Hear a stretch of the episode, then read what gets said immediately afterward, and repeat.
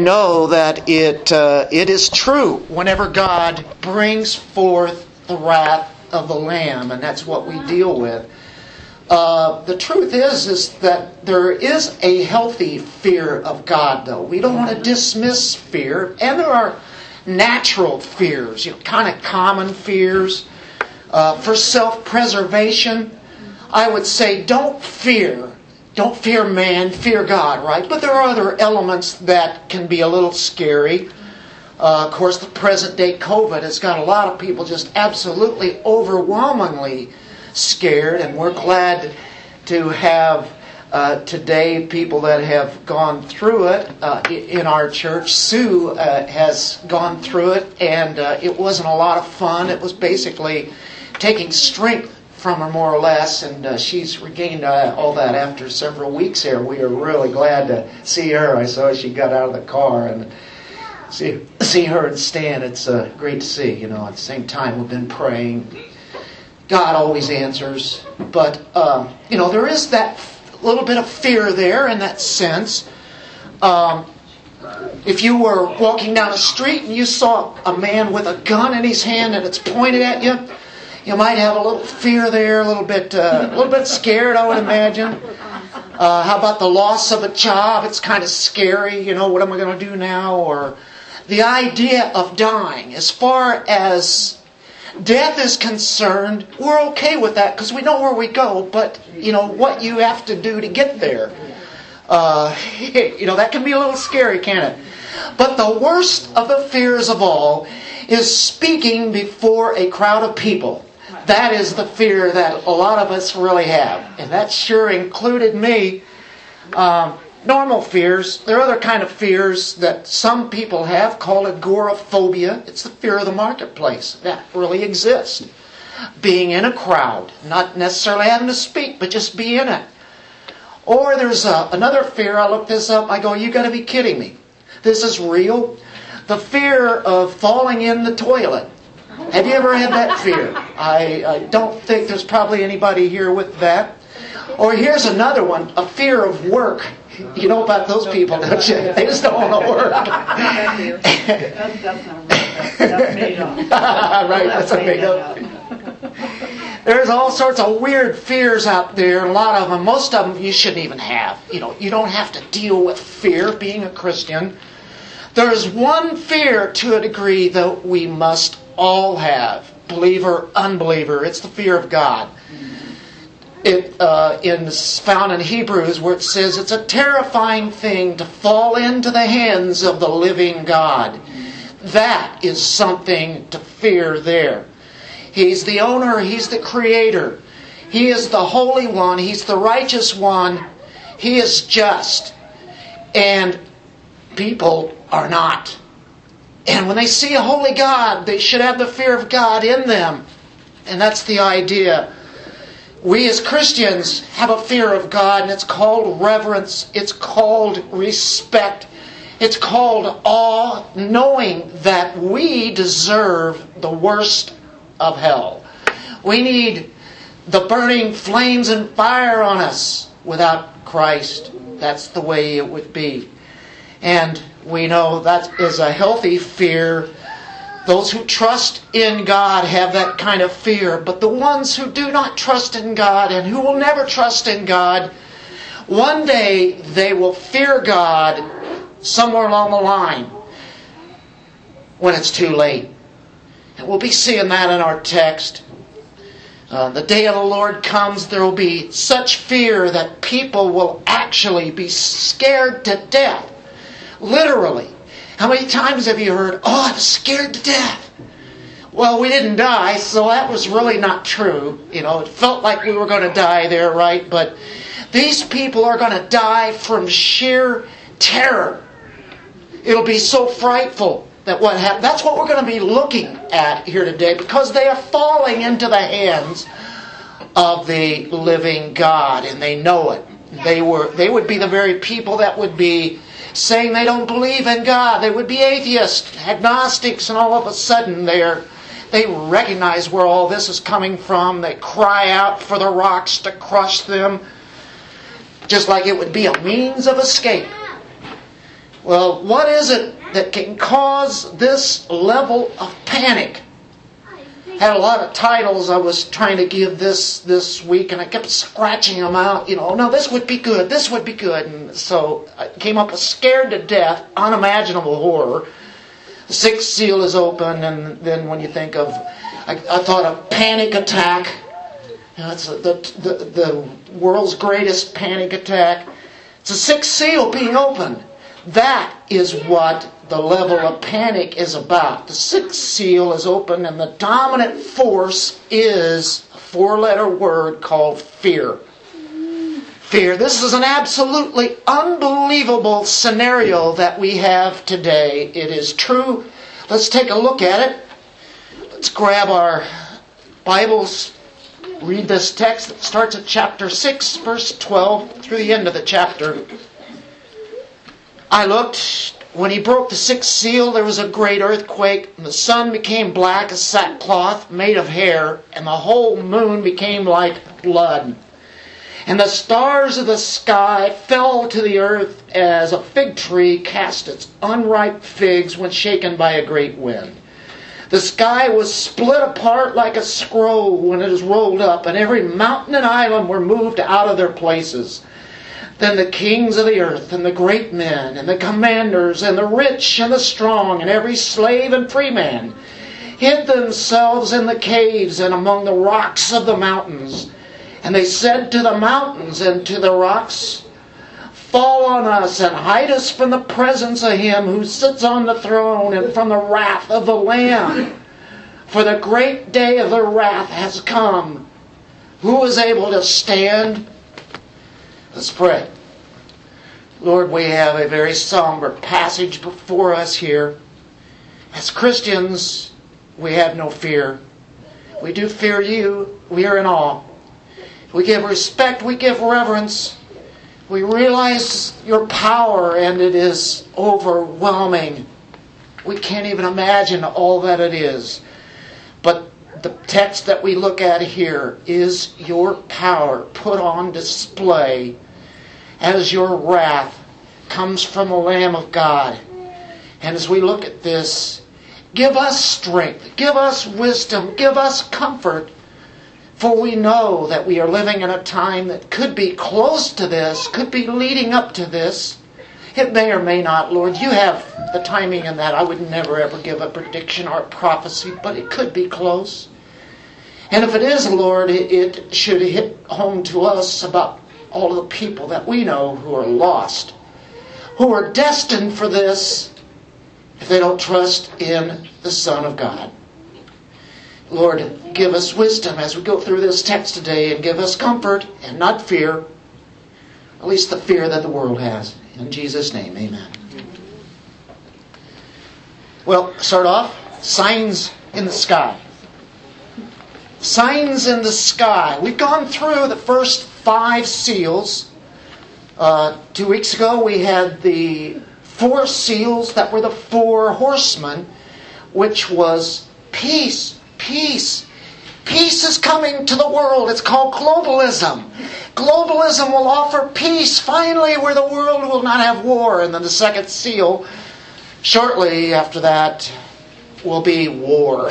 Just like that. After peace comes war. And then the third seal is famine, where it will be hard to find food. And then the fourth seal is dealing with death, destruction, pestilence, diseases.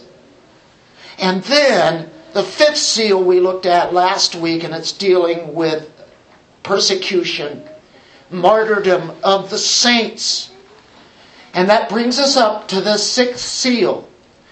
And that's what we look at today. You know, in the first five seals, God used instruments. His really instrument was, was man. Of course, it's Satan, the demons, they're all in this, right? But he uses man in those first five seals to bring on such destruction and deception. But in the sixth seal, there's no man that can do what we just read in verses 12 through 17. This is God directly dealing out his wrath and retribution to a sinful world. His instrument is Him. But He will use angels, demons, Satan, as we go all the way through Revelation. And we see this one, and you know, you read it and you, you tend to just pass on by. Uh, yeah, it's going to be pretty crazy up in the sky. Well, we want to magnify this today, and we want to kind of put ourselves in the place of John who sees this. And this is something like never has been ever before or ever will be. This is cosmic disturbances. We've not had cosmic disturbances like this. Sure, we see wherever you have an eclipse of the sun that is kind of out of the uh, usual, but you can forecast, you can foretell when that's going to be thousands of years if you want to about eclipses of the sun, the moon, or when a comet's going to come by. They already know that beforehand because you can count on the skies. You know, God gave us the sun, the moon, the stars, as far as Genesis is concerned, as signs to man. You know, we have calendars, we have our, our watches, clocks. It's all based on that. That was a gift. And at the end here, near the end, he is going to let the skies go crazy. Out of order, wacko. And if you were if you were right here, you would be scared to death if right now we went out there and we saw that, wouldn't we? Just like the sun just dancing around and moving around all over the place. And uh, whatever looks like stars and such. We'll be explaining this as we go, but I want to tell you, this is real. And this would be the most frightful thing you would have ever seen. In Luke 21 11, it says, There will be terrors and signs in heaven. There will be terrors. In that context, it's where the disciples ask, uh, When is the time of your coming? What are the signs of the end? They're talking about in the future. What is that going to be? They were thinking maybe it would be really soon just like the church always has for 2,000 years. They always say it's going to be soon. Paul thought it was going to be soon. That's okay. That's good. That's biblical. It's going to be very soon. Be ready. Be alert, right? Jesus tells us that. The apostles tell us that. So, we have better a chance than all the other ages before, don't we? More than anybody else before. You know, the sky is stable, isn't it? Think about it. It's always stable. We can count on it. If there's not clouds out there, we know the moon we're going to see tonight. Or the sun. It's going to be there, even though clouds come up and we say that there's no sun today. It's dark, you know, but the sun is there. We just don't see it because of the lower cloud layer there. It's no big deal. We know it's there. What if you were really wondering, I wonder if the sun is really there anymore? Can you imagine that? But uh, predictable things. But this is absolutely unpredictable. Out of nowhere, this happens. So we read this, I looked. By the way, this is John looking, and the sixth seal is open. Who opens the sixth seal? The Lamb of God. And we want to focus on him before we go any further, even though it doesn't say the Lamb there. We know in verse 9 when it introduced the fifth seal, the Lamb was there. Or in uh, verse 7, the fourth seal, the lamb was there, right? And such. So we already know who's opening the seals. He's the only one worthy. So we move on. I looked when he broke the sixth seal. This is our Lord and Savior. He's the one that's bringing on this catastrophe. He opens the seal, and there was a great earthquake. Now, great is mega. And we've heard of megaton or mega whatever. We're trying to amplify it to make it sound just tremendously big, and that's what this is. This is mega. Earthquake here is seismos, which we get our word seismograph, which measures the magnitude of an earthquake. How bad was it? Here in Missouri, back in the 1800s, that uh, New Madrid fault earthquake happened and it was an 8.0. That magnitude is crazy, folks. Of course, I believe was the Mississippi River flowed backwards. That's pretty magnificent. There weren't a lot of people in Missouri at that time, so there weren't a lot of buildings going down, you know, like what we would think of today. Today it would just be unbelievable. But I'm sure it's going to be a lot bigger than an 8.0. This is a global earthquake felt all over the world. How does that happen? We'll explain that in a moment. Earthquakes quake. Uh, I want to tell you something. The whole universe here in this text is quaking and shaking. When you think of earthquake, what's the first part of that word? Earth. So you think of earth. Well, that's correct. But only halfway, because this is affecting the sky. So this is a universal shaking, quaking that is going on, the seismos. And you think of the people that are living on the earth at this time, they've been taken through so much already. The promise of peace, then they're let down because the wars then happen, and then famine, and then pestilence, and one quarter of the earth, the people, one quarter at that time, are dead.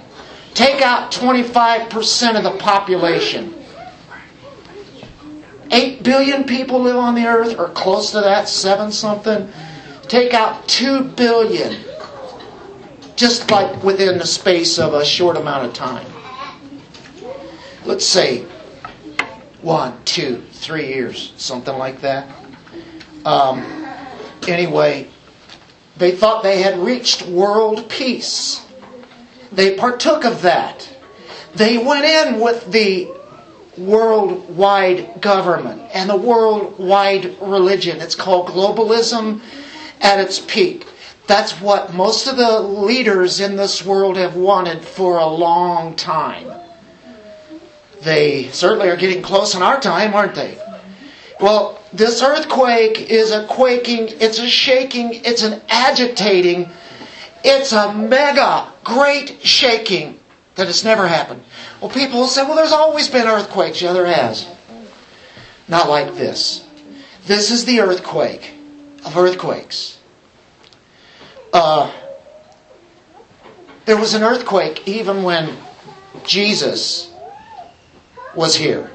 When he's on the cross, and you'll remember that earthquake? That was amazing. There was another earthquake whenever he was in the tomb and it was uh, earthquake where the soldiers felt that the trembling and such and so that's an idea now remember we have been looking at the first five seals and jesus gives us those seals in matthew 24 right on down the line antichrist come they offer what peace this is the messiah this is peace and then they, uh, we see that there will be wars and rumors of wars. Then we see also that there will be famine.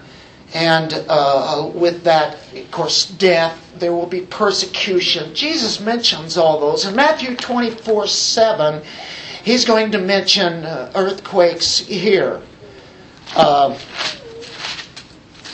so it, kind of goes right down the line, almost saying the same thing, really. But uh, in verse 7, he says that nation will rise against nation, kingdom against kingdom, and in various places there will be famines and earthquakes.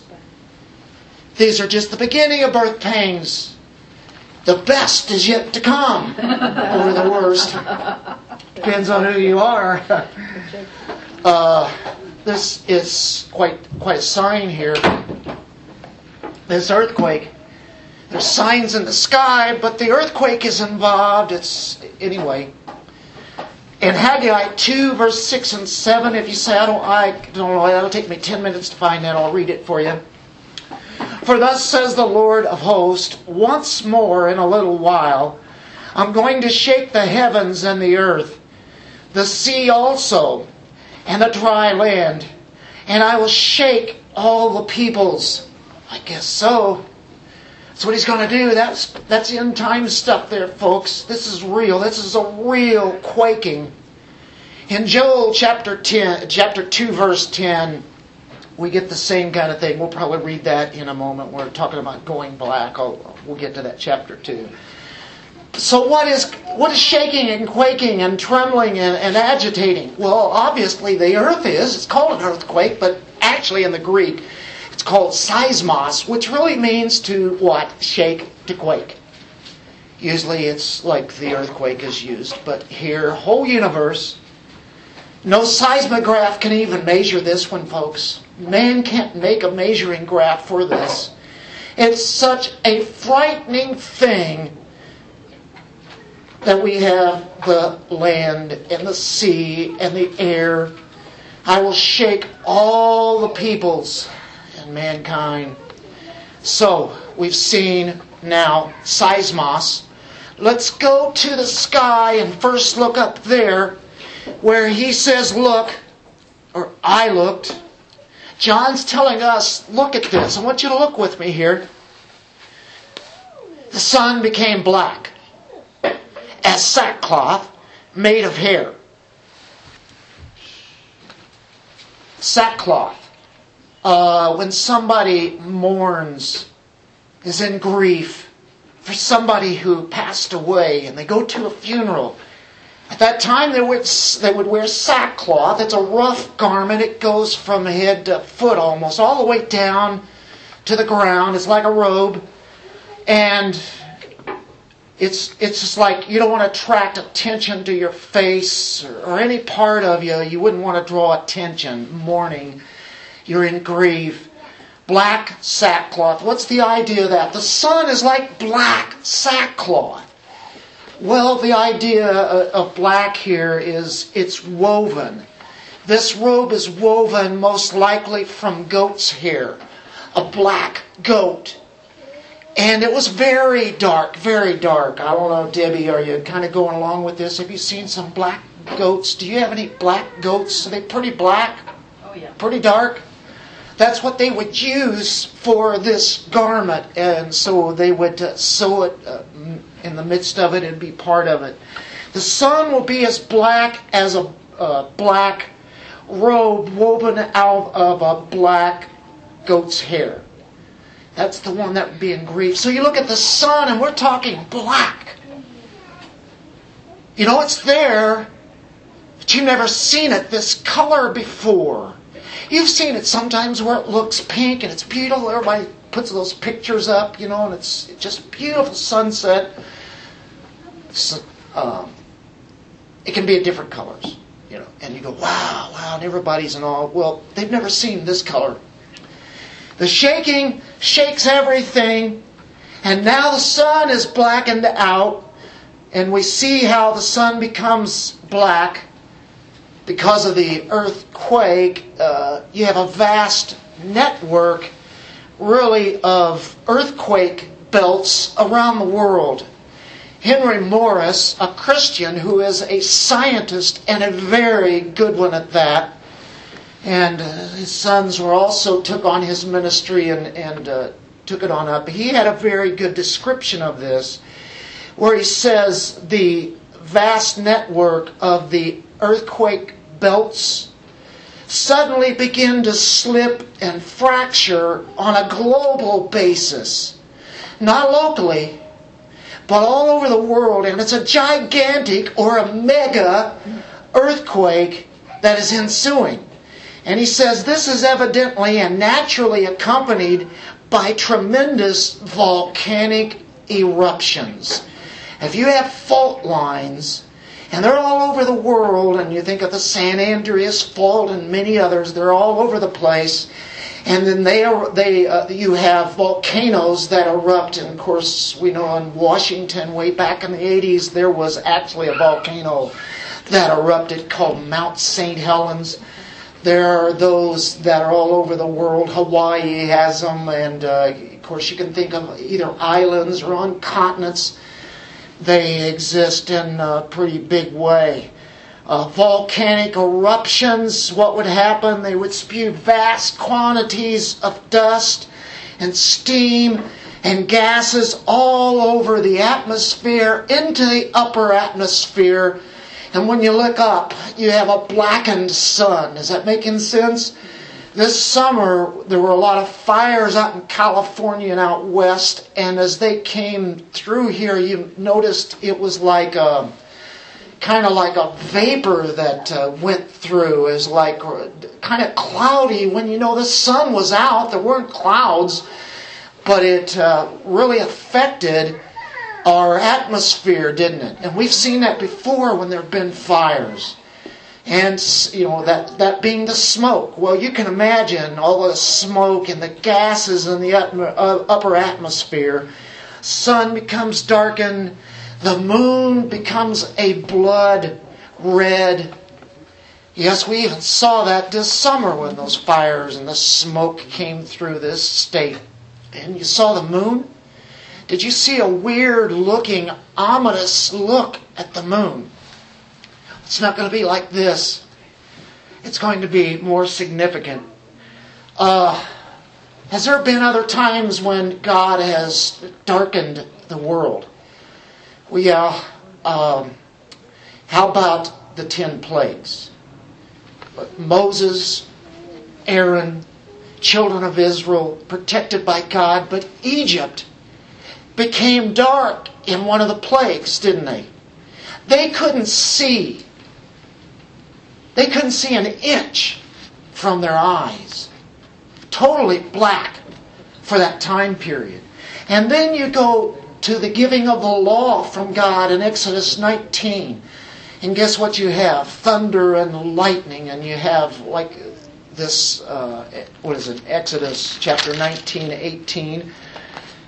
It Moses records here something highly unusual. The, the people had to be just overwhelmed when they came to this mountain that God had set forth to give the law to Moses and to the people. Um, was it 1918? Now Mount Sinai was in all all in smoke because the Lord descended upon it in fire, and its smoke ascended like the smoke of a furnace, and the whole mountain quaked violently.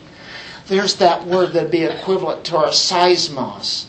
I mean, God was putting the fear of God into the people and to stay back from that mountain because God is there. He's holy.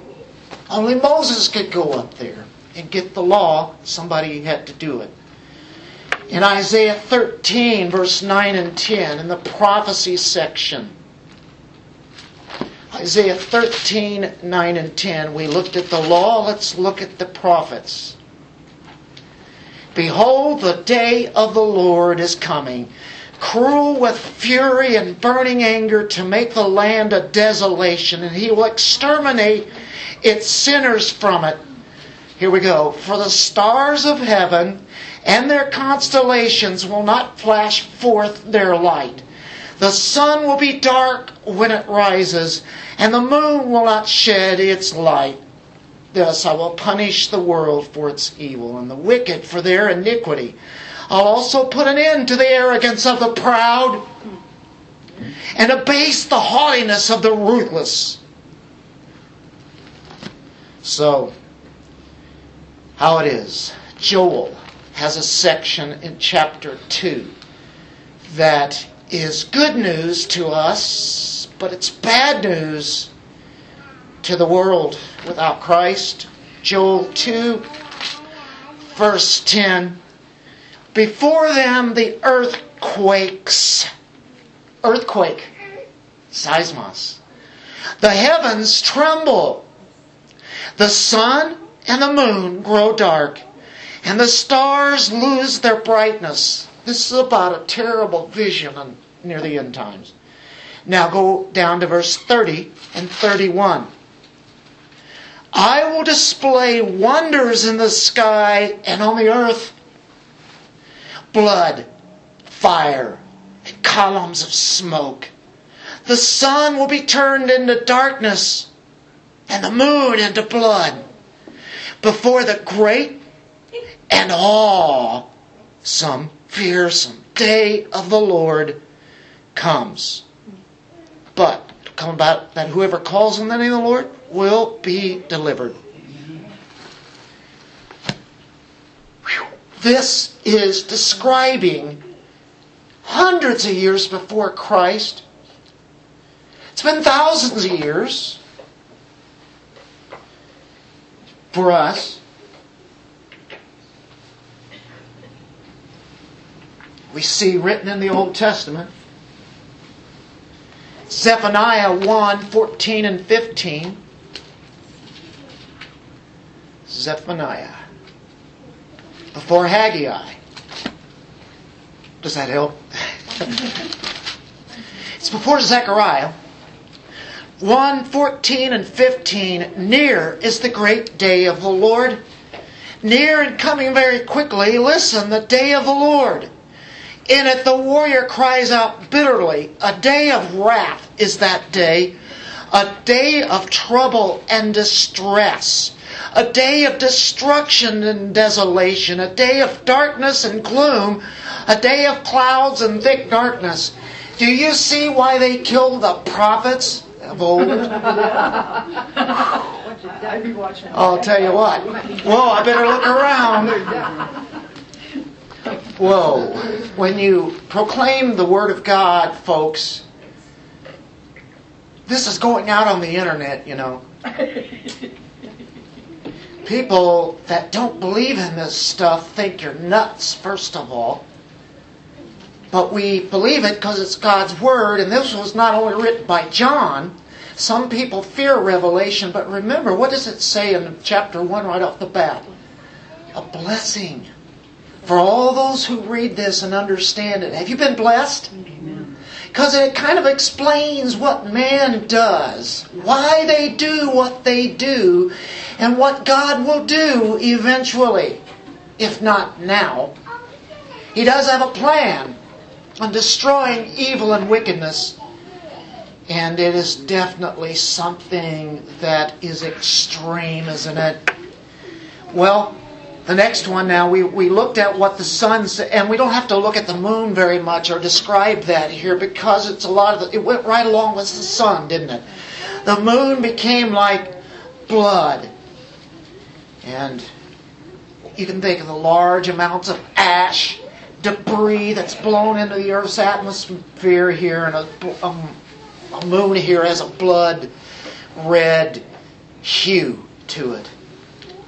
We read our Joel 2, didn't we? Now let's go to the next one. This is about the stars falling, and I know people that don't believe in God's word or their inspiration would say, "See how ridiculous it is." It says the sky was split a no, no, no. Uh, verse thirteen, and the stars of the sky fell to the earth. Uh, well, this word "star" actually is the word "asteres." Kind of related to star there, isn't it? What does that mean? Well, it means anything that is coming from like the heavens. Uh, the whole universe here is involved, and it's you know stars could be released out of their orbit. They could be tumbling. There's no way that this Earth would even exist after that. It'd be totally blown away if it came within a million miles, or probably more than that some of them probably a billion miles away we'd be burned up and that would be it you know but so what's happening here? Well i think for one thing it could be stars that are careening out of orbit and they just go loose. Random stars out of their path. But also th- this would be talking about fiery balls coming out of the darkness could be meteorites, can be asteroids, it can be the result of what comets do, flying around. And can you imagine some of those? Can you imagine a stone like this hitting the earth? Well, it has happened. How about like this? Well, yeah, it's happened quite a bit. I'm glad it doesn't happen every day, every hour a lot of times when we see those meteorites and, and that kind of uh, view, you know, that we get, you know, they have meteor showers and such, they, you know, they burn up in the Earth's atmosphere. But some of them make it through and then they hit here. It's, but this is going to be an unbelievable destruction. This is going to be an immense amount.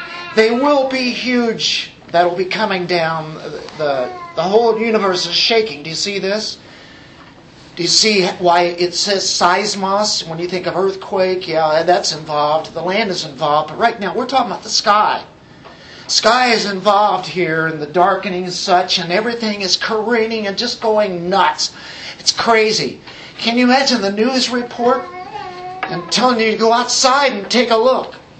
And then you look up and boom, it hits you right on the head and takes you down into the ground. anyway, random ways. You know, the, universe is collapsing here. I mean, we're talking about disintegrating, fiery balls coming out of the sky. And so you get that idea there, right? Um, it's Asteres is really any celestial body, and that's giving the Greek terminology out of it. So don't be bothered when it talks about, oh, the stars are going to hit the earth. Uh, that's kind of impossible. They're, they're, much bigger than the earth. How much bigger is the sun than the earth? Much, much bigger, right? How many earths can fit in? I, I don't have the numbers. I used to know that. Do you know how that goes? Okay. Anyway, somebody will look it up and probably give us an answer here in a moment. The sky is split. It's like a scroll that is rolling up. I've tried to and fathom this, to picture it in my mind. No And from what I read, it's like when you take a scroll and you unroll it, you roll it back up when you're done, you unroll it, you roll it back up, you unroll it, roll it back up, you know, right? You just keep on going. Over time, that scroll is drying out. And it starts cracking. And all of a sudden, one day you open it up and it goes and it just splits. And then the scroll on both sides now roll up. And that's the way it's described like that. Uh, the sky vanishes. What would that look like? I have no idea. All I know is it looked like a scroll that just rolled up after it split and cracked, ripped in the middle. Two separate places here is what you have. The sky is split apart. That's what it says. It, it graphically says it, it means it. Somebody could say, all of this is your Christian life, and if you're not, a, you know, and these things will happen to you as you live, and, and you will have like the sun being blackened, and you, the stars will even seem like they're falling out of the sky. Everything drops, uh, you know, and you know, like a fig tree. Unripe figs when they're shaken by a great wind. When you have those figs that are not even right, and boom, there they go. The wind comes by and takes them all out. That's how quickly it is.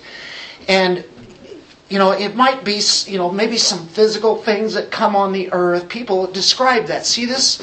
Or for an unbeliever, this is what this is. The, you know, it's like a, a, the sky going out, and no longer is there a sky anymore, no atmosphere. Uh,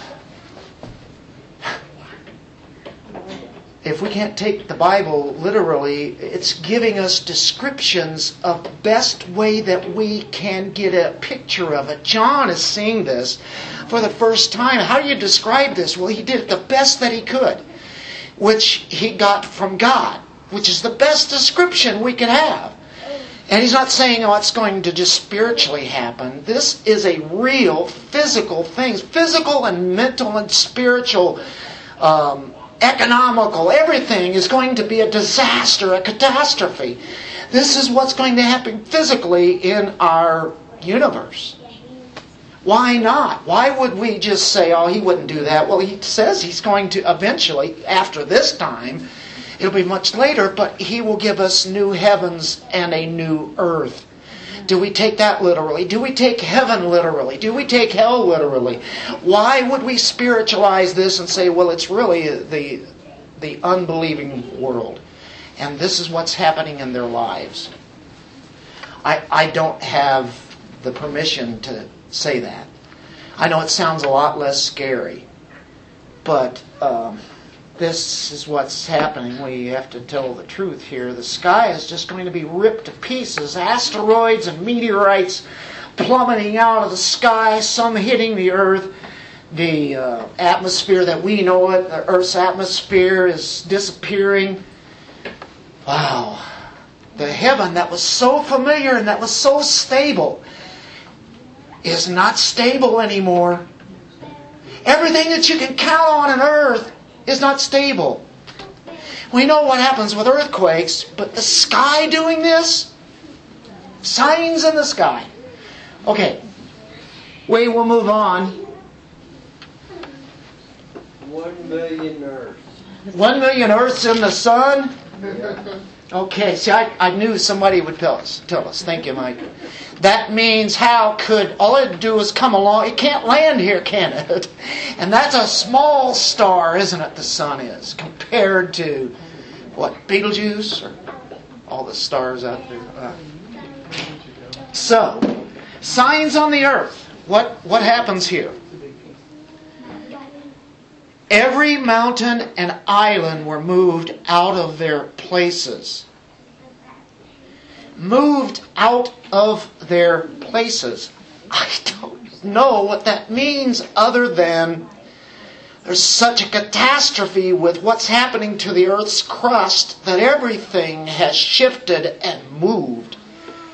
Fault lines, earth plates, every mountain and island, the whole unstable crust. It's unstable the way it is, right? It begins to move and it shifts, and the faults split, and the volcanic gases come out of the volcanoes. Dr. Morris, Dr. Henry Morris said this The Earth's crust, highly unstable ever since the Great Flood. That's why we have sin in the world. And it was judged the first time with the flood. And what did it do to the earth's crust? It's unstable. It will be so disturbed by the impacting asteroids, the volcanic explosions, and the earthquakes that great segments of it will actually begin to slip and slide over the earth's deep mantle. Sliding, sliding off. You know, a lot of you have heard of California as the pro- they're saying a probability that it'll slide off into the ocean. Now I'm not sure how much of California. Are we talking the whole state or half of it or LA, you know, San Francisco? Well, you know, that's pretty well God's judgment there, isn't it? I think we can safely say that. Uh, I will I will say this that it very well could go off into the ocean because of this. This would be a high probability if you're on the coastline, watch out, right? He says this, Morris does, geophysicists for many years have been fascinated with the idea of continental drift. Whether you're a believer or not a believer, creationists, non creationists, they really take notice of what could be a continental drift. And of course, we're, we're talking about it one time during the flood. You know, you think of Africa and then you think of South America, and you can put those pieces together. And in other places like that, it was like all one landmass. What happened when the flood came? A catastrophe, a flood that has never been known outside of that. We've never seen a worldwide flood. And we will not like that, but we will. This will be seen by people here in the on the earth looking up in the sky. But there's a continental drift. They've published theories of a past naturalistic catastrophic event involving what they call the Earth's shifting crust. And we know why. Some such phenomenon may be triggered under the judgment of the sixth seal, goes Morris, dwarfing the damage occasioned by all the mighty earthquakes of the past. San Fernando, um, what the, the earthquakes that have been involved that we've that we've felt here, you know, that comes from southeast Missouri, all over the to, all the way to the east coast to the west coast, especially out west, and you have all of these um, places that have had earthquakes, and some people get used to them after a while. It doesn't even bother them, you know. Sometimes they don't even report it in the news. I was just a 2.0, you know.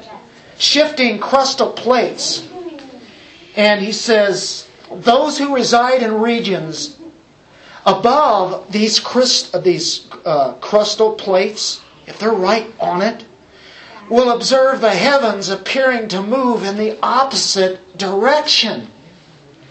Everything's spinning and moving around and going backwards. It's everything's shaking to the degree that it's moving and moving, could even be moving in circles. The Earth starts being pummeled by asteroids, meteorites, comets, and whatever else of bits and fragments of stars and suns come plummeting into our space. And when the colliding galaxies do what God intends for them to do at the moment of His wrath, the world is going to know that it is God. So there's plenty of reason for all the people on the earth who are unbelievers to fear. And they do. All of them are fearing. When we're looking at this Revelation 6, who wouldn't? And if you didn't, you're not a human. God gave us a sense of certain uh, good fears, right? Okay, well, that's the earth. So we've seen the sky, the earth in this earthquake that is affecting and is affecting the uh, earth are, is the sky. And in turn, it's the signs in man. So the sky or the universe, the earth, and now it goes to man. Um, there are five categories of the elite. Who are the elite? It says it right here. It's the upper class. It's everybody all over the world. But it starts with the kings, the great men, the commanders, the rich, and the strong. That's the elite, isn't it? The elite that rules the world with all of its money that comes from the people who are now made poor because they give it all to them. The one world global government. They give it to them and they will experience what everybody else experiences finally. The elite today say, sit down and shut up. You be quiet and you listen to what we say. Don't you say anything different than us. And that is what they're saying already, aren't they? And that's happening throughout the world. Okay, these are the people that say, don't you go into a restaurant and eat. Thank the Lord that we have sanity here in this state, and even in this county, and in this city. Uh, I am thankful for that. In other states, they tell you you can't have a restaurant that open. You can't go in there you can't have more than 10 people, whatever, and you find the very same people, what are they doing? They are the ones going to those restaurants. Uh, and they, they, they force a mask on people. Well, you know, they put it on when they're usually on TV, but it's funny. Somebody has a, a camera and zip, and they get a picture of them without a mask in public, and they're talking to somebody. Well, I really don't have a problem with that, but they command that everybody else do what they say. And so these are the people that are the elite. Uh, the people who are the commanders in the army, the great men, the kings, the leaders, all the po- political realm. They're rich. They weren't rich before, they are now. They're strong. And so they can do anything they want, and they are the ones who are saying this, but that doesn't cover everybody. The second group are the slaves and the freemen. Uh, really, they are the common man. Just common people. And whether you're the elite or the common people, if you're not a believer, this is going to come. Nobody's going to be left out. It's for everybody who are unbelievers, and everybody's going to feel this. They're going to see it. They're going to experience it. You cannot miss it. It is worldwide. So, what do they do? They go hiding in caves in the rocks of the mountains. Really, there's no place to hide. You remember Psalm 139 that was sung earlier by Audrey? Uh, that was right out of Psalm 130. We can't go anywhere out of God's presence, no matter what. Well, they actually th- doing a pretty silly thing. Certainly, uh, I think it's a silly place to go. You're having earthquakes, and all the rocks are breaking up, and where do they go? They go to the rocks. That makes sense to us who see these people doing crazy things that makes no sense. That's what they do. They do the exact opposite of what is right. The world is upside down. Well, I think it's fascinating that you have all of mankind here, and there they are hiding in this place. Isaiah chapter 2, verses 10 and 19. I do believe that is correct. Isaiah 2. Mm-hmm. Wow. Did you read that, Penny, already? This is a wow passage, isn't it? 2 verse 10 says, Enter the rock and hide in the dust from the terror of the Lord and from the splendor of his majesty. The proud look of man will be abased, and the loftiness of man will be abased or uh, uh, humbled, and the Lord alone will be exalted in that day. Of course, you can read on. Now we know that there is a day of Lord whenever God brought on judgment to uh, Israel, the ten tribes, later Judah and Benjamin, Babylon. Carried uh, some of them off if they weren't, uh, the people weren't all destroyed. And uh, we know there have been uh, other empires and the Greeks, the Medes and Persians, the Romans, and all throughout the history of man. And some of these things you can kind of see that has happened, but when this happens, it will be the earthquake of all earthquakes the signs of all signs, and the sign in man doesn't look good here. They can't escape. They can't get away, and they know it's God that's doing it. They didn't do it. You know, they could probably blame some kind of satellite, some kind of rocket, some missile that went up, and yeah, that's going to bring all of this stuff coming down, right? I'm sure somebody will do that. And, uh, but God is breaking up everything. This has not been done before. And you know what they do? They pray to the rocks.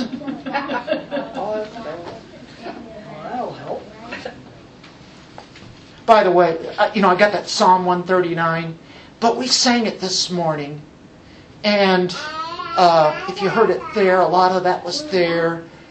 Uh, even, you know, in the womb, we couldn't hide because God created us. He gave us life there. We can, you know, run out of our house and try to find a place in a cave and try to hide from Him, and that's just absolutely ridiculous. God is everywhere. What is that called? Omnipresence.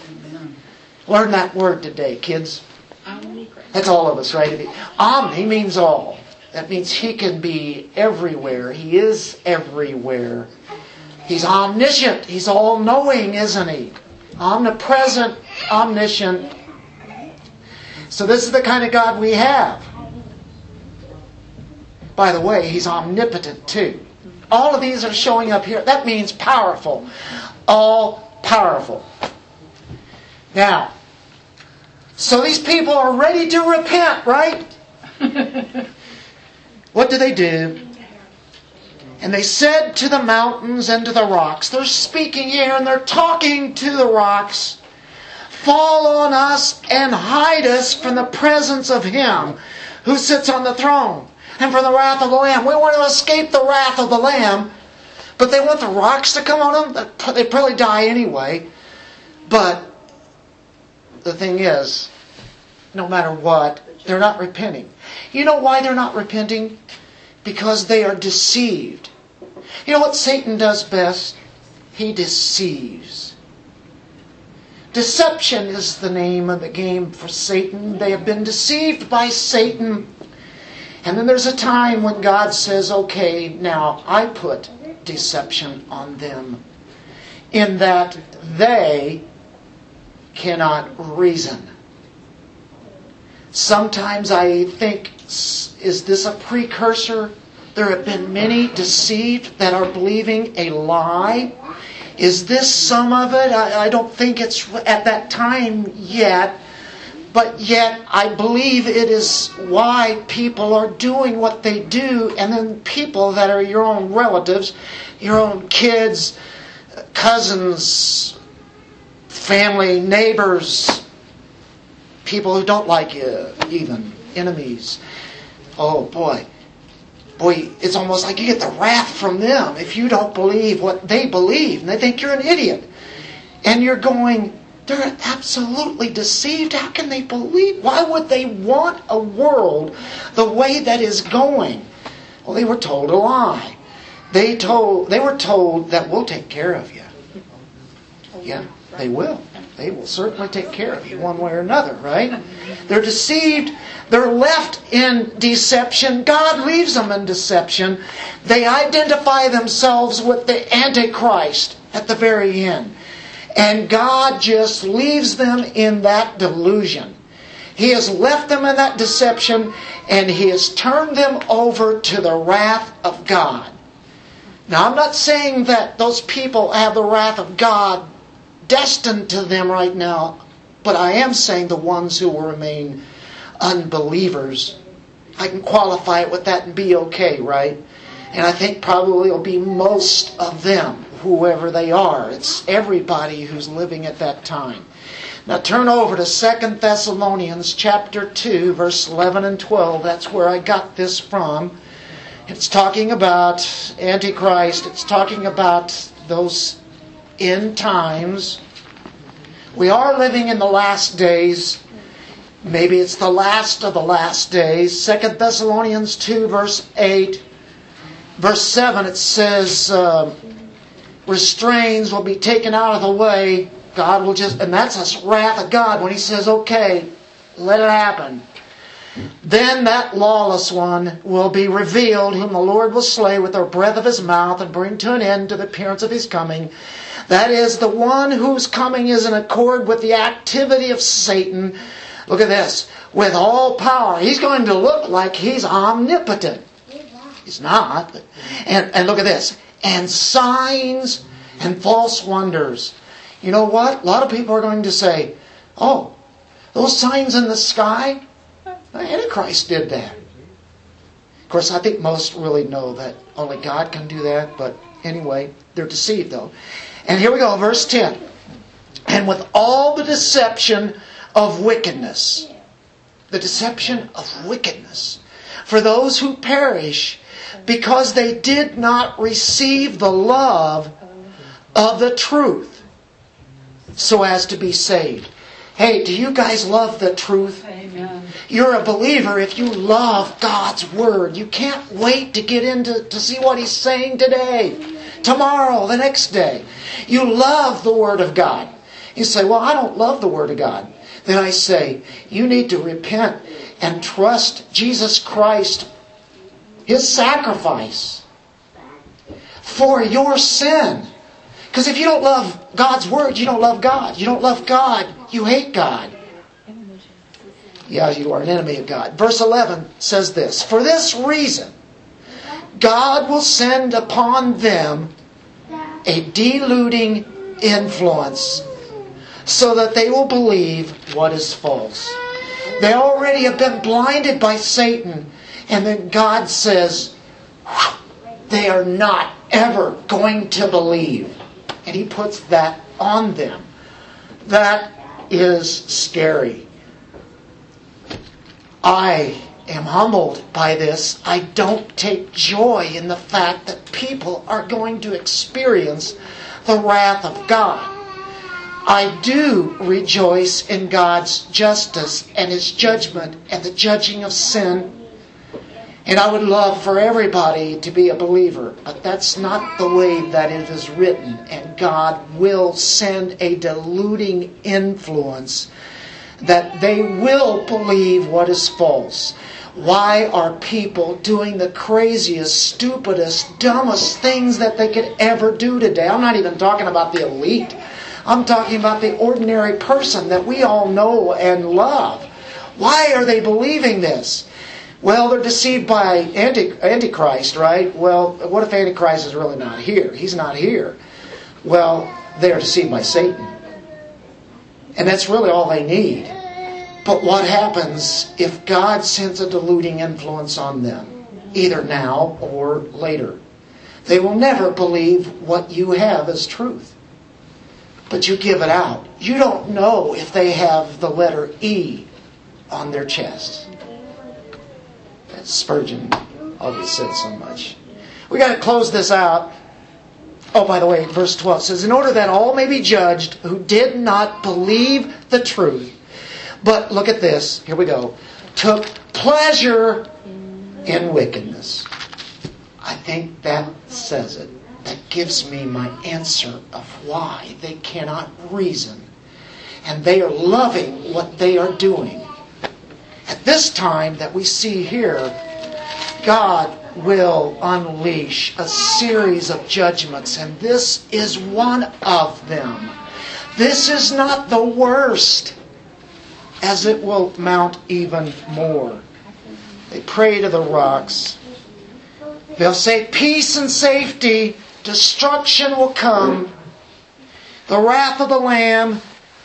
And that's really what, what's said here fallen and hide us from the presence of Him who sits on the throne and from the wrath of the Lamb.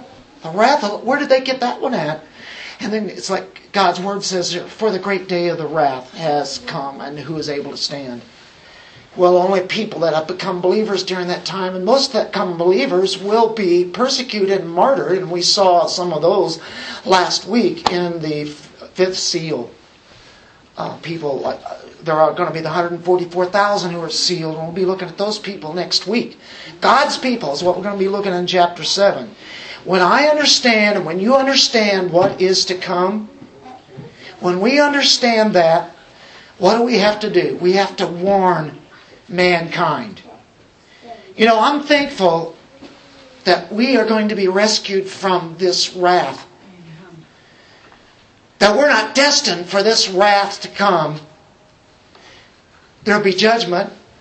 Who knows all the things we might go through even right now, today, tomorrow, coming this week, coming Wednesday.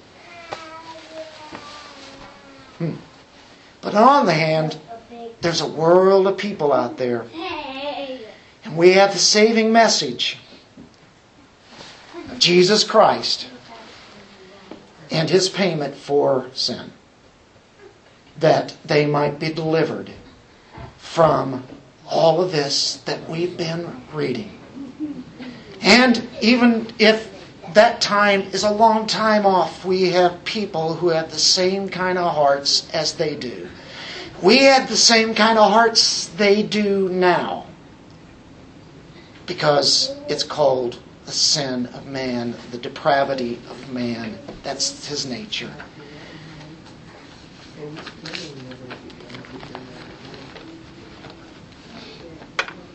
Let's pray. Father, Holy God, how awesome, how majestic. We are in awe. We fear you. We fear you alone in the sense that you are the creator, you are our owner. And we do want to do what you say. And it's a pleasure to do that. And it brings you glory. And Lord, for those ones who do not know your truth, they don't love it, they don't receive it, they don't want it. We've been given it here, and they may call us all sorts of names, and they may hate us, and they may even want to do things to us. But Lord, really, we pray for their souls. We love our enemies, even. And we love our families, the ones who have not received the truth yet. They've heard it that Lord, that that truth would come back to them and they would repent of their sin and cry out for Jesus Christ to save you. Anybody that would be here sitting in that, knowing that, or thinking that, cry out to Jesus Christ. That's what our answer is to all of that. In Jesus' name we pray. Amen. Amen. Amen.